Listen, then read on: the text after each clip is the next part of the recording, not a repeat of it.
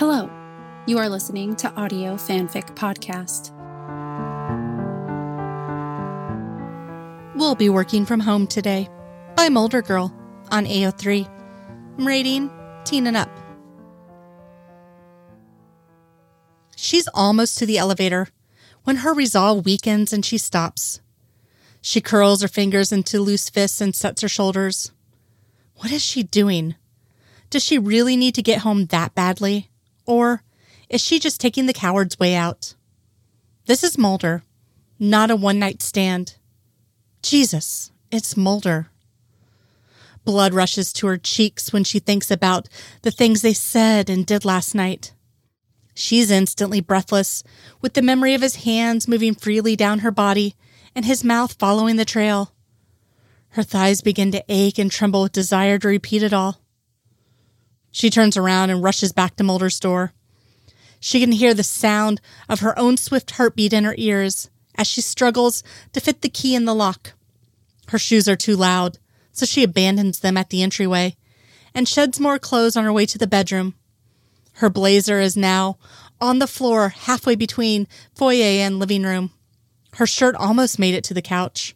Her skirt is pulled in the doorway to the bedroom, and her bra and panties at the foot of Mulder's bed. She stands where she stood not even five minutes ago, watching Mulder sleep, only instead of forcing herself to do what she thought would be the responsible thing, go home, shower, get to work on time. Don't let this change things. She's now thinking of calling in sick, staying in bed all day, and letting this new thing between them unfold without distraction. Quietly, she slips back into bed and scoots as close to Mulder as she can get without startling him awake. She rolls towards him and gently brings her weight onto his side and her arm over his waist. She's got her head on his shoulder ever so slightly, looking up at his tilted face. His cheek twitches and he takes a deep breath through his nose. She bites her lip in anticipation when he turns his head towards her and his eyes roll slightly open.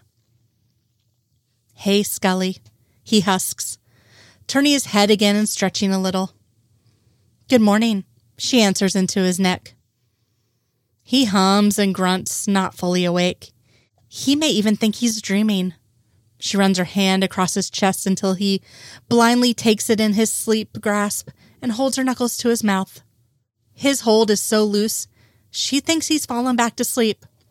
But then she feels him smile against her hand and he bends his knee a little so that her leg slides up his thigh. I don't believe you're wearing any clothes, he says. His eyes are still closed and he's facing away from her.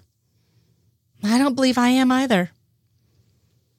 I could say yes, or I could let you conduct a thorough investigation and find out for yourself.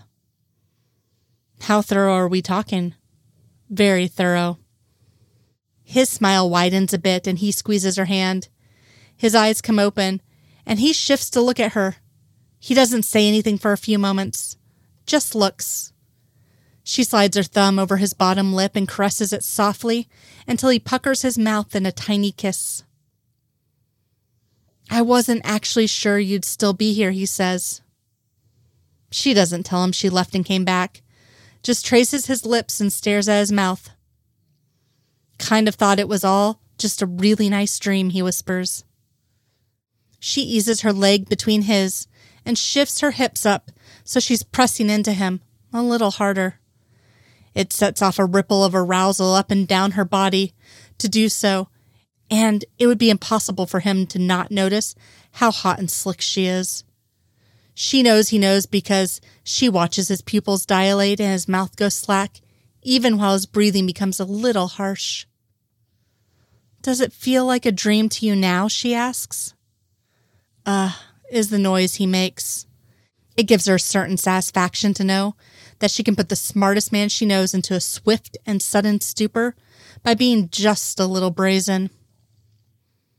We should call out sick today, she says, caressing his jaw with the slope of her nose and breathing over his neck, making him gasp. You, uh, you want to play hooky? I do. Scully. Mulder finds a sudden energy to kick the comforter up and turn it over so she's under him and he's above her. It makes her laugh, and she wraps her arms around his neck. Who knew the promise of a day off would get you so excited, Agent Mulder? It's not the day off. It's the very thorough investigation I'm about to conduct, Agent Scully. Guess we'll be working from home then. He nods and places a kiss on her neck, and then her shoulder, and then the top of her breast. Already the most fun I've had on the job. Hmm, she agrees a little breathlessly. Me too, Mulder. Me too.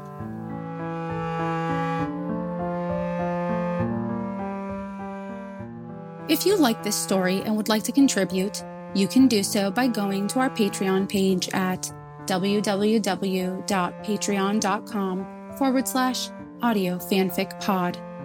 As a patron, you are granted early access to one new story of your choosing per month. Thank you for listening.